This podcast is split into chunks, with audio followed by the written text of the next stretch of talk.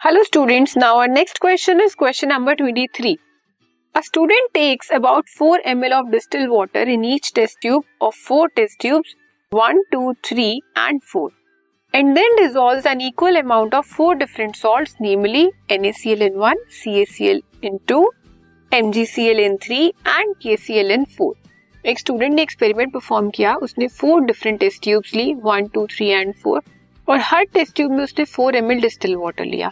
अब distil water में उसने डिफरेंट डिफरेंट हमारे सॉल्यूट्स को ऐड किया।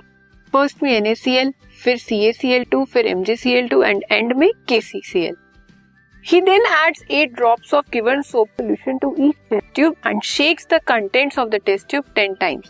और उसके बाद क्या किया? उसने हर टेस्ट ट्यूब में 8 ड्रॉप्स डाली किसकी?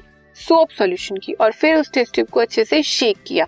Nearly 10 times in which test tube will enough lather be formed आपको ये बताना है, कौन सी टेस्ट ट्यूब में ज़्यादा लेदर फॉर्म होगा?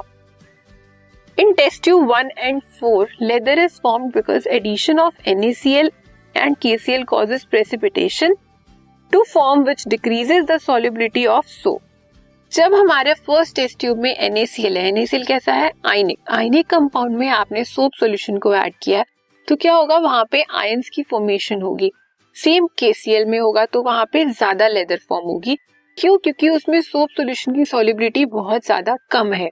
लेकिन अगर हम एम और सी की बात करें C two and M two react to form calcium and magnesium salt which is come.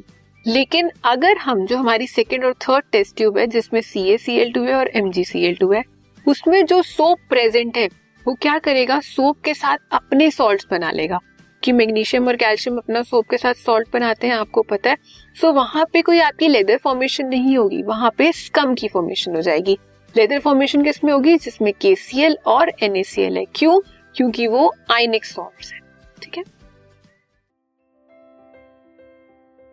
This podcast is brought you by Hubhopper Shiksha Abhiyan अगर आपको ये पॉडकास्ट पसंद आया तो प्लीज़ लाइक शेयर और सब्सक्राइब करें। और वीडियो क्लासेस के लिए शिक्षा अभियान के यूट्यूब चैनल पर जाएँ।